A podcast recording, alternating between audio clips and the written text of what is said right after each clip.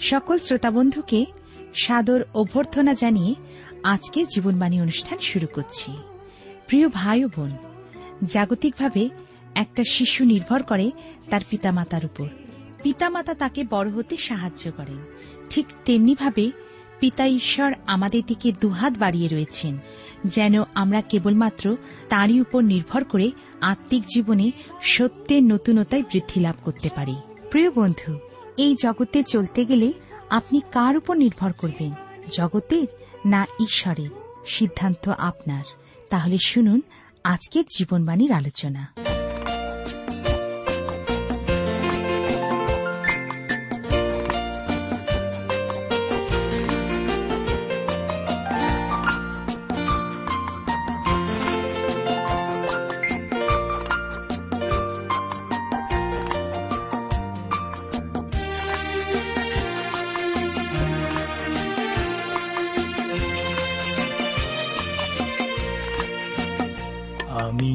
আধারের করি না ভয়। আমি আধারের করি না ভয়। জানি সে আধারে তুমি আছো প্রভু, সে আধারে তুমি আছো প্রভু, নিত্য জ্যোতির্ময় আমি আধারে করি না ভয়। আধারে করি না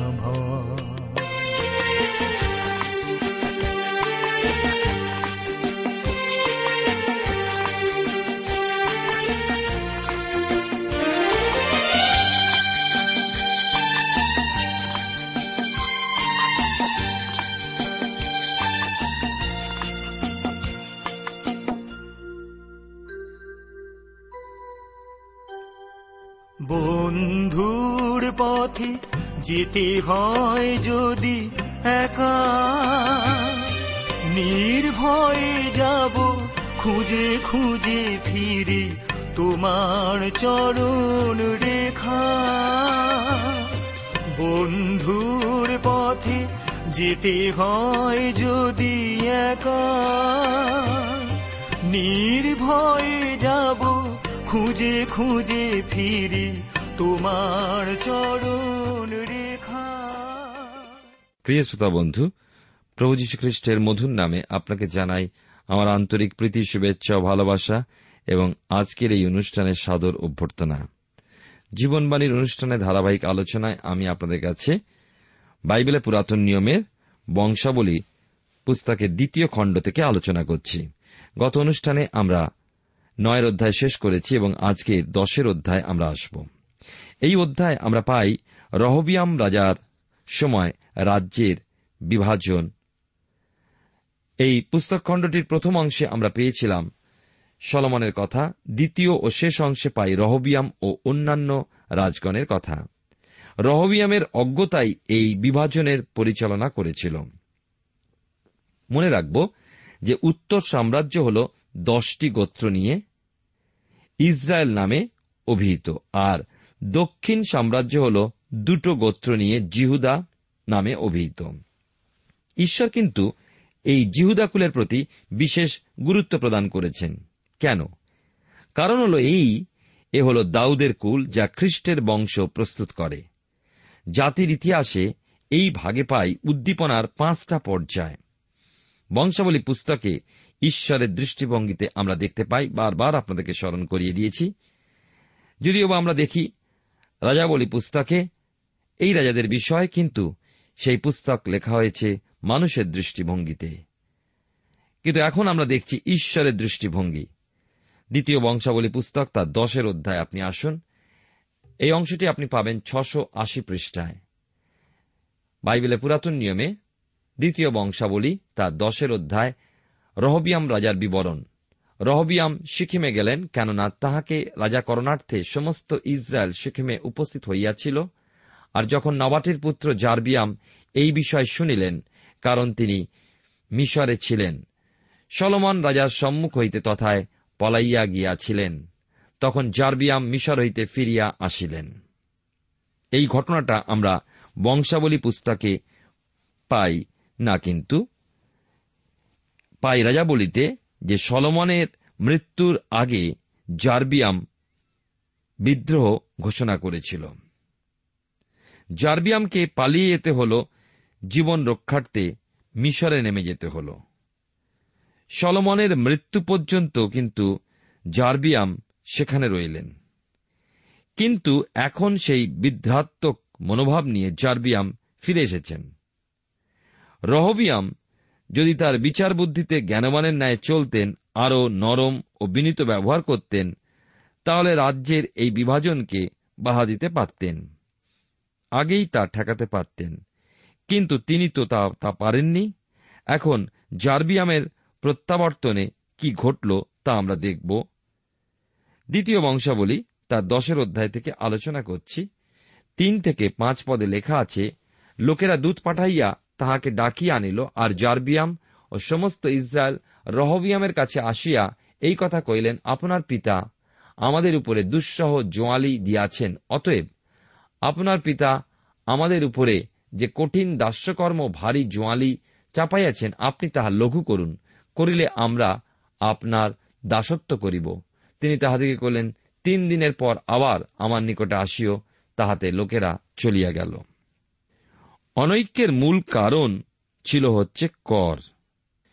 বিদ্রোহ বিপ্লবের পশ্চাতে এই কর প্রদান এক বিশেষ কারণ। এভাবে কত জাতির মধ্যে পতন এসেছে, জার্বিয়াম ইসরায়েলীয়দের পক্ষ গ্রহণ করে এই প্রচণ্ড করদানের বিষয় ভারগ্রস্ত রূপে রহবিয়ামের সঙ্গে কথা প্রসঙ্গ করলেন। বললেন, আপনি সেই ভার লঘু করুন, করলে আমরা আপনার দাসত্ব করব। এই ভদ্রচিত কথায় রহবিয়াম সদুত্তর প্রদান করলে বিদ্রোহ জেগে উঠত না। বিচক্ষণতার পরিচয় দিয়ে প্রজাদের প্রতি কর ভার লঘু করে দিতে পারতেন।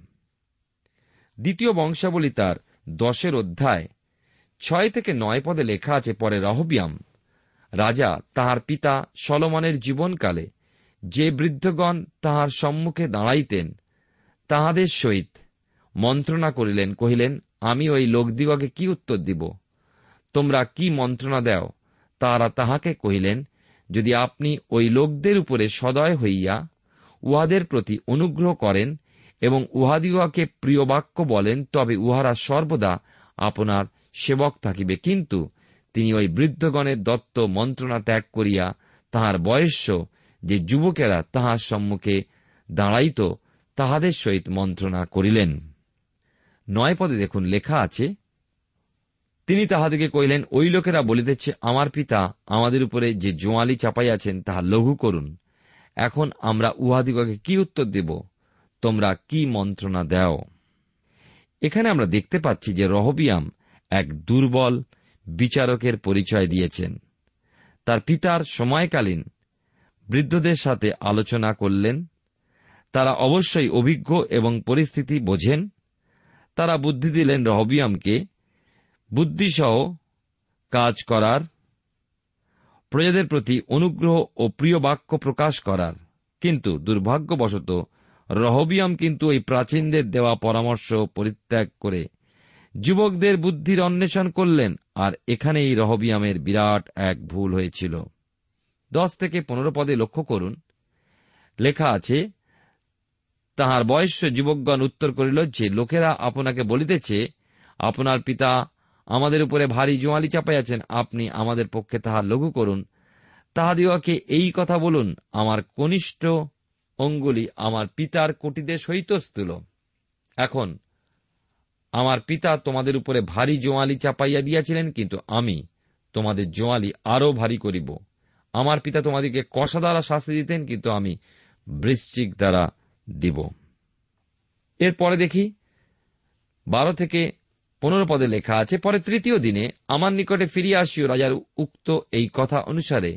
জার্বিয়াম এবং সমস্ত লোক তৃতীয় দিনে রহবিয়ামের নিকটে উপস্থিত হইলেন, আর রাজা তাহাদিওকে কঠিন উত্তর দিলেন, ফলে রহবিয়াম রাজা বৃদ্ধগণের মন্ত্রণা ত্যাগ করিলেন এবং সেই যুবকদের মন্ত্রণা অনুযায়ী কথা তাহাদিওকে বলিলেন। তিনি কহিলেন আমার পিতা তোমাদের জোয়ালি ভারী করিয়াছিলেন, কিন্তু আমি তাহা আরও ভারী করিব।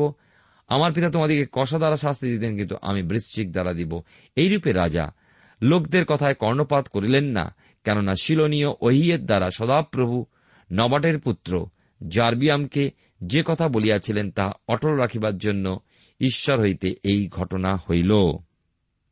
কি ছিল, যুবকদের পরামর্শে?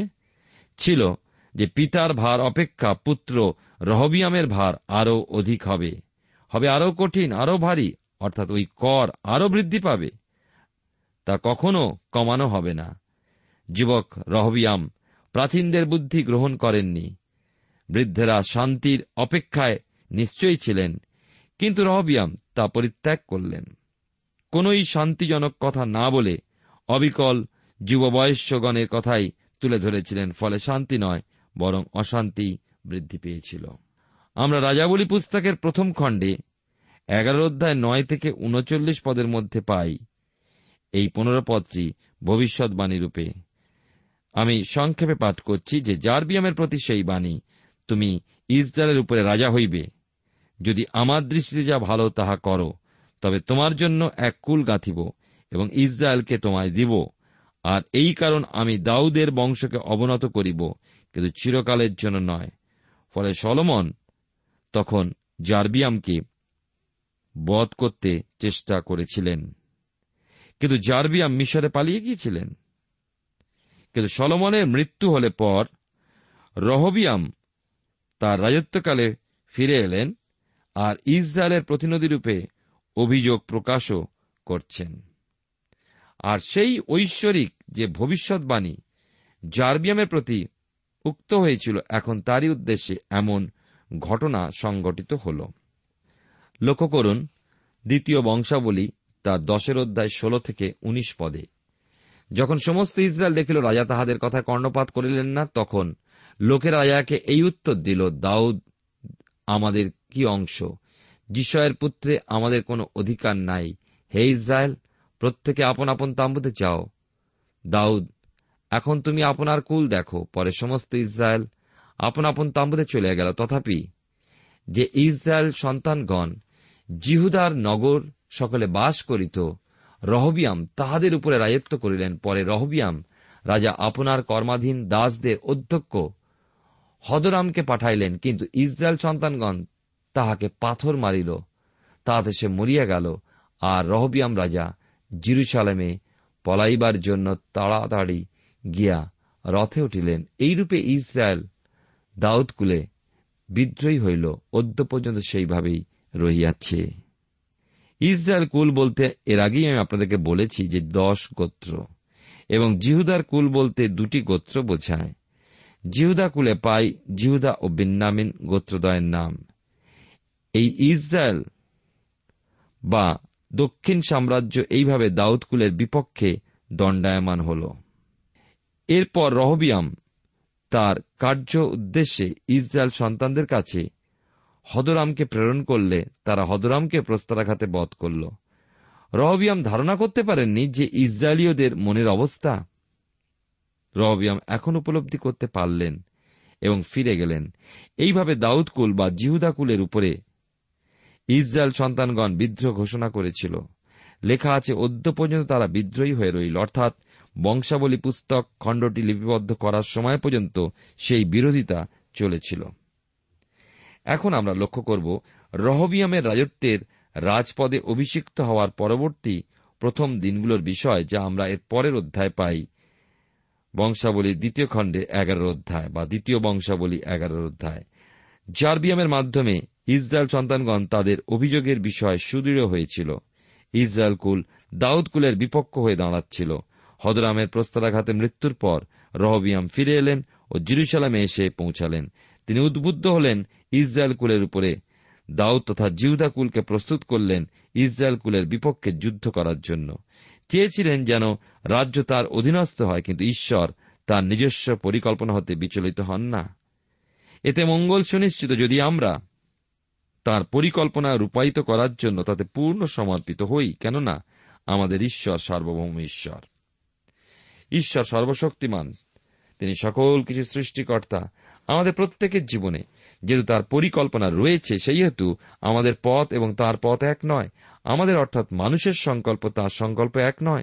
কিন্তু মানুষ তখনই বুদ্ধিমানের কাজ করে যখন সে ঈশ্বরের ইচ্ছায় সমর্পিত হয়। সৃষ্টিকর্তার গৌরব করাই তার সৃষ্ট বিষয়ের কর্তব্য। ঈশ্বরের ইচ্ছায় নিজের ইচ্ছাকে অর্পণ করলে তবেই এই জীবন সফল হয়ে ওঠে। অন্যথায় জীবনে ব্যর্থতা আসে আসে পরাজয়। রহবিয়াম, যিনি দাউদ রাজার পৌত্র বা সলমনের পুত্র, তিনি রাজা হওয়ার পর শুরুর দিকে আপন কার্যে কিছু মূর্খামির পরিচয় দিলেন। ঈশ্বরের ইচ্ছা জেনে কাজ করার ধৈর্য তিনি ধরতে পারেননি। তাই রাজকার্যে পিতা সলমনের সময়কালীন প্রাচীনদের বুদ্ধি না নিয়ে তিনি কি করলেন? যুবকদের কাছ থেকে নিলেন। যারা রাজা ও রাজত্বের মঙ্গল দেখল না, দেখেছিল নিজেদের স্বার্থ, যার ফলে প্রজারা জিহুদা কুল তথা দাউদ কুলের বিরুদ্ধে দাঁড়াল। ইসরায়েল সন্তানদের মধ্যে দেখা গেল বিভেদ। একদিকে ইসরায়েল সন্তানদের দশ গোত্র ইসরায়েল নামে অভিহিত রইল, অপরদিকে রইল অবশিষ্ট দুটি গোত্র, জিহুদা ও বিন্নামিন। তার নাম হল জিহুদা কুল। এই প্রথম অজ্ঞতা ব্যতিরেক রহবিয়াম আরও এক অজ্ঞতার পরিচয় দিয়েছিলেন। আসুন সে বিষয় আমরা দেখি। প্রথম চারটি পদে আমরা পাই লেখা আছে যে জিরুসালামে উপস্থিত হইলে পর রহবিয়াম জিহুদার ও বিন্নামিনের কুল অর্থাৎ এক লক্ষ আশি সহস্র মনোনীত যোদ্ধা পুরুষকে ইসরায়েলের সহিত যুদ্ধ করণার্থে রহবিয়ামের বসে রাজ্য ফিরাইয়া আনিবার জন্য একত্র করিলেন। আমি একটি পথ পাঠ করেছি। আমরা দেখি যে হদরমের প্রস্তারাঘাতে বা পাথরে মৃত্যুর পর রহবিয়াম স্বেচ্ছাকৃতভাবে ইসরায়েলের বিরুদ্ধে যুদ্ধে লিপ্ত হওয়ার বাসনায় জিহুদা সন্তানদেরকে প্রস্তুত করতে চাইলেও ঈশ্বর তার একজন ব্যক্তি সমরিয়ের মাধ্যমে জিহুদাদেরকে বাধা দিলেন। জিহুদা সন্তানগণ ঈশ্বরের এই নিষেধাজ্ঞা মান্য করল ও যুদ্ধ হতে ফিরে গিয়েছিল। তাহলে দেখা যায়, এক গৃহযুদ্ধের জন্য রহবিয়াম দায়ী। ঈশ্বর জানালেন, এই ঘটনা ঈশ্বর হতে, অতএব তারা যেন ফিরে যায়। দাউদের কুলকে কিছুকাল অবনত করা ঈশ্বরের পরিকল্পনা ছিল। এগারো অধ্যায় দ্বিতীয় বংশাবলী পুস্তকে পাঁচ থেকে বারো পদে আমরা পাই, নিজ নগরে রক্ষার্থে অর্থাৎ উত্তর সাম্রাজ্যের আক্রমণ হতে নিজেদের বাঁচাবার উদ্দেশ্যে দুর্গ সকল গেঁথে তুললেন রহবিয়াম। সলমনের সময়কালীন বৃদ্ধ প্রাচীনদের পরামর্শকে উপেক্ষা করে রহবিয়াম দাউদ এবং সলমনের কত অংশ সমূহকে হারিয়ে ফেলেছিলেন, কেননা সেই সমস্ত উত্তর সাম্রাজ্য বা ইসরায়েল রাজ্যের অন্তর্ভুক্ত হয়ে গিয়েছে, অর্থাৎ শত্রু হস্তগত তেরো থেকে সতেরো পদে পাই। আপনাদের নিশ্চয়ই মনে আছে যে লেবিয়েরা ইসরায়েল বংশের অন্যান্য গোত্রগুলোর ন্যায় সাম্রাজ্যের অধিকারী হতে পারেনি, কিন্তু পেয়েছিল কিছু নগর। এখন জার্বিয়ামের বিপক্ষতায় তারা সত্য জীবিত ঈশ্বরের পরিচর্যা ও যাজকীয় কাজকর্ম হতে বঞ্চিত হয় দক্ষিণ সাম্রাজ্যের জিহুদা জিরুসালামে এসে উঠেছেন। বুঝতে পেরেছেন? কারণ জিরুসালেমে ছিল, সেই মন্দির ছিল দক্ষিণ অংশে। উত্তর সাম্রাজ্য হতে তাদের চলে আসতে হয়েছে যেন তারা সত্যের সেবা করতে সুযোগ লাভ করে। যেহেতু জার্বিয়াম প্রতিমার আরাধনা শুরু করেছিলেন। আমরা এই ঘটনা রাজাবলী পুস্তকের প্রথম খণ্ডে বারো অধ্যায় সাতাশ থেকে উনত্রিশ পদের মধ্যে পড়ি। আর জার্বিয়াম মনে মনে বলিলেন, এই লোকেরা যদি জিরুসালামে সদাপ্রভুর গৃহে বলিদান করিতে যায়, তবে ইহাদের চিত্ত ইহাদের প্রভু জিহুদার রাজা রহবিয়ামের প্রতি ফিরিবে, আর ইহারা আমাকে বধ করিয়া পুনর্বার জিহুদার রাজা রহবিয়ামের পক্ষ হইবে। অতএব রাজা মন্ত্রণা করিয়া স্বর্ণময় দুই গোবৎস নির্মাণ করাইলেন, আর তিনি লোকদিকে কইলেন জিরুসালামে যাওয়া তোমাদের পক্ষে বাহুল্য মাত্র। হে ইসরায়েল, দেখো, এই তোমার দেবতা, যিনি মিশর দেশ হইতে তোমাকে বাহির করিয়া নিয়েছেন। তিনি তাহাদের একটা বৈথেলে স্থাপন করিলেন, আর একটা দানে রাখিলেন। লোকে ওই স্বর্ণময় গোবৎসের আরাধনা করতে লাগল। এই সমস্ত মূর্তি পূজার পশ্চাতে রয়ে গিয়েছিল শয়তান বা দিয়াবল। এ ছিল শয়তানের আরাধনা। প্রিয় শ্রোতা বন্ধু, প্রিয় ভাই বোন, স্মরণ করুন, বাইবেলের নতুন নিয়মে শেষ বই প্রকাশিত বাক্যে পরগামস্থ মণ্ডলীকে প্রভু যীশু কি বলেছিলেন? আমি জানি তুমি কোথায় বাস করিতেছ, সেখানে শয়তানের সিংহাসন রইয়াছে তা সেই নগর যা শয়তানে অধিকৃত। আর এই মূর্তি পুজোর পশ্চাতে ছিল শয়তান। বিভিন্ন পথের মাধ্যমে শয়তানের সামর্থ্য প্রকাশ পায়। এ সত্ত্বেও সেই উত্তর সাম্রাজ্য থেকে কিছু কিছু ব্যক্তি ঈশ্বরের প্রতি বিশ্বাস ছিলেন। তারাই চলে এসেছিলেন জিরুসালামে, সত্য জীবিত ঈশ্বরের সেবা ও আরাধনা করণার্থে। কিন্তু দক্ষিণ সাম্রাজ্যে রহবিয়ামের ব্যক্তিগত জীবন সম্পর্কে কি দেখা যায় আমরা দেখি। এগারো অধ্যায়, আঠারো থেকে তেইশ পদে আমরা পাই, রহবিয়াম একাধিক পত্নী ও উপপত্নী গ্রহণ করেছিলেন। ঈশ্বরের আদেশ তিনিও মান্য করলেন না। তার প্রথম অজ্ঞতা দেখলাম যে বৃদ্ধদের পরামর্শ গ্রহণ না করে যুবকদের বুদ্ধি পরামর্শ গ্রহণ করে ইসরায়েলীয়দের মধ্যে অপ্রিয় হলেন, বিভেদ সৃষ্টি করলেন, ইসরায়েল গোষ্ঠীর দশ ও জিহুদা গোষ্ঠীর, আমরা দেখি, গোত্র হিসাবে বারোটি গোত্র বিভক্ত হয়ে গেল। দ্বিতীয় অজ্ঞতার কর্ম দেখি, হদরামের মৃত্যুর পরে তিনি গৃহবিবাদ শুরু করতে চলেছিলেন। ইসরায়েল বংশের বিরুদ্ধে জিহুদা বংশকে বিদ্রোহার্থে উদ্বুদ্ধ করে সমরিয়ার মাধ্যমে বাধা পেলেন ঈশ্বর হতে। তাই গেলেন না অবশ্য যুদ্ধে। আবার তৃতীয় অজ্ঞতা, তার বহু স্ত্রী উপপত্নী সকল সব মাংসিক জীবন যাপন করলেন। ঈশ্বর সর্বময়, সমস্ত দোষগুলো ব্যক্ত করে বিচারিত করছেন না। এগুলো দোষণীয় বলে অভিযুক্তও করছেন না, কিন্তু সকল বিষয়ের বিবৃতি, সাক্ষ্য প্রমাণাদি রেখেছেন এই ইতিহাস। কিন্তু এই সকল বিষয় হেতু ঈশ্বর একবার বিচার এনেছেন তাকে। কীভাবে বিচার এনেছিলেন? আসুন আমরা লক্ষ্য করি বংশাবলী দ্বিতীয় খণ্ডে বারোর অধ্যায়। আমরা রহবিয়ামের জীবনে কি দেখতে পাই? একটি পাপ। আরেকটি পাপে তাকে পরিচালিত করছে। রহবিয়াম তার লোকদেরকে বিপদগামিতায় পরিচালিত করেছেন। বাইশের অধ্যায় আমরা দেখি এক পদে, ঈশ্বর যেমন অব্রাহামের জীবনেও দিনক্ষণ দিয়ে জানাননি, হাগারকে গ্রহণ করার অবস্থা বা সময় কিন্তু ইতিহাসের মাধ্যমে ঈশ্বর সাক্ষ্য প্রমাণ রেখেছিলেন শাস্ত্রের মধ্যে, দেখালেন তার ফলাফল। আজকের আমরা দেখতে পাই, আজকে মধ্যপ্রাচ্যের সমস্যা সৃষ্টিকারী। অব্রাহাম নয় কি? এ ঠিক ঈশ্বরের আশীর্বাদজনিত বিষয় নয়। শতাব্দীর বুকে এক মাংসিকতার কণ্ঠকে বলা যায়? রহবিয়ামও তেমনি শক্তিমান হয়ে উঠেছিলেন বটে, কিন্তু তাঁর লোকদের পরিচালনা দিলেন স্বধর্ম ত্যাগের পথে। নিজের মধ্যস্থিত দুর্বলতার স্বভাব এই অবনতিকে টেনে নিয়ে এসেছিল। পুঙ্খানুপুঙ্খভাবে সমস্ত অপরাধের সময় বা ঘটনা কিছু লিপিবদ্ধ করলেও উল্লেখের মাধ্যমে বিপদগামিত্ব ও স্বধর্ম ত্যাগের এবং জিহুদার পশ্চাৎপসরণের কারণকে প্রকাশ করেছেন। ঈশ্বরের আজ্ঞা পথ হতে রহবিয়াম ও সমগ্র ইসরায়েলের অপসৃত হওয়ার বিষয়কে ঈশ্বর ইতিহাস হিসাবে সাক্ষ্য রেখেছেন। এবং তাকে নিন্দনীয় হিসাবেই দেখিয়েছেন। দ্বিতীয় বংশাবলী তার বারোর অধ্যায় দুই থেকে চার পদে দেখা যায় যে ঈশ্বর পূর্বে আক্রান্ত করেন না। প্রথমে মানুষ বিপদগামী হয়, ঈশ্বরের ব্যবস্থা বা নিয়মকে পরিত্যাগ করে, ঈশ্বর অনুযোগ করেন তখনই। শাসন করেন যেন তার সন্তান ফিরে আসে, তার লোকদেরকে তিনি প্রাচীর বেষ্টিত রাখেন।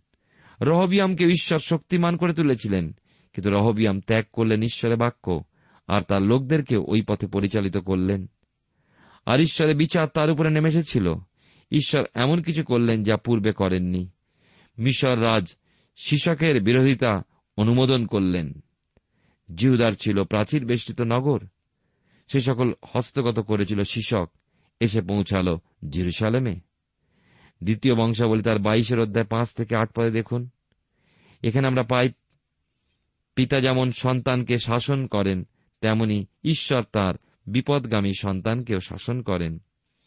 বিপদগামী সন্তান যখন অনুতপ্ত হয়, তখন ঈশ্বর তাকে ক্ষমা করেন। কিন্তু অনুযক্ত হতে সুযোগ দেন যেন তাদের পরিবর্তন হয়। ঈশ্বর জিহুদার ক্ষেত্রে সেই কথাই বললেন তাহারা আপনাদিকে অবনত করিয়াছে, আমি বিনষ্ট করিব না। অল্পকালের মধ্যে তাহাদেরকে উদ্ধার পাইতে দিব। কিন্তু তাহারা উহার দাস হইবে আমার দাস হওয়া কি এবং অন্য দেশীয় রাজ্যের দাস হওয়া কি তাহারা বুঝিতে পারিবে।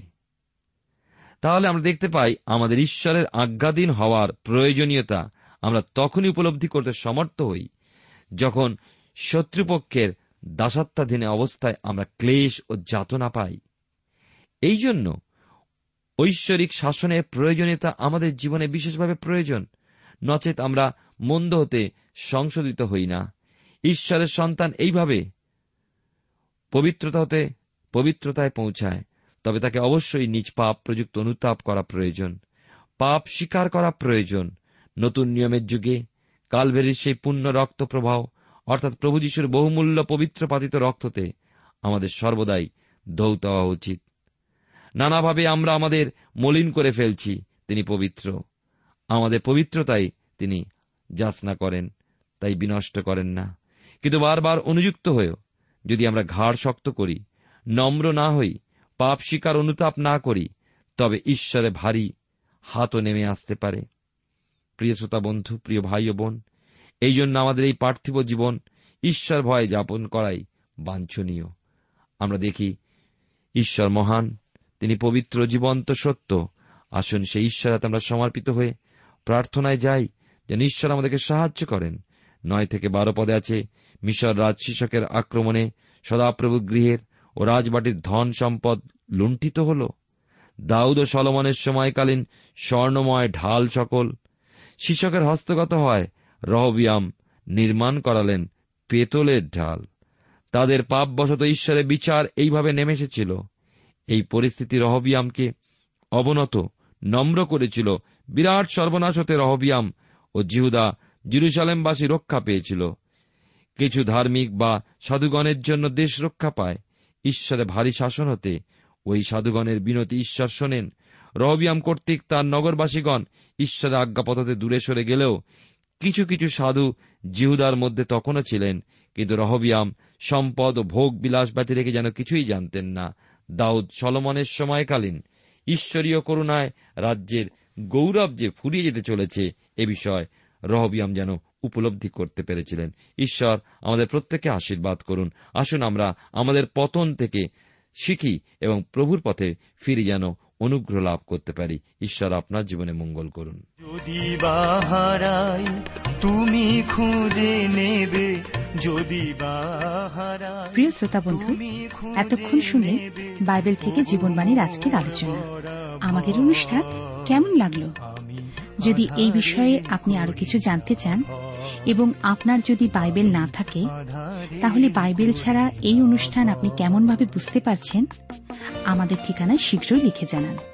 আমরা খুব খুশি হব যদি আপনি চিঠির সাহায্যে বা ফোনে এস এম এস এ অথবা ইমেলের সাহায্যে আমাদের সাথে যোগাযোগ করেন। আমাদের ঠিকানা হল Jibonbani, T W R India, post box number এক ছয় নয় দুই পাঁচ, কলকাতা, সাত লক্ষ চৌত্রিশ। আবার বলছি, Jibonbani, T W R India, post box number এক ছয় নয় দুই পাঁচ, কলকাতা, সাত শূন্য শূন্য শূন্য তিন চার।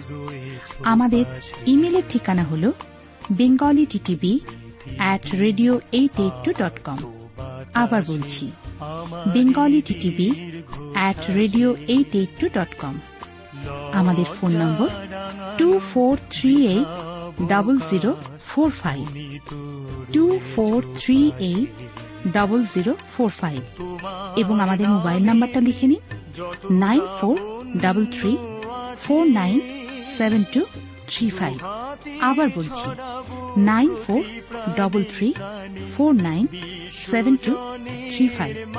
আজকের সময় এখানেই শেষ। বিদায় নিচ্ছি। নমস্কার। যত লাবণ্য আছে, দুহাতে ছড়াবো প্রতি প্রাণে প্রাণে বিশ্বজনের মাঝে, মৃত্যুর মাঝে দাও গো জীবন, মৃত্যুর মাঝে দাও গো জীবন, দূর হোক সংসার। আমি আধারে করি না ভয়। আমি আধারে করি না ভয়। জানি সে আধারে তুমি আছো প্রভু। সে আধারে তুমি আছো প্রভু নিত জ্যোতির্ময় আমি আধারে করি না ভ আমি আধারে করি না ভয়।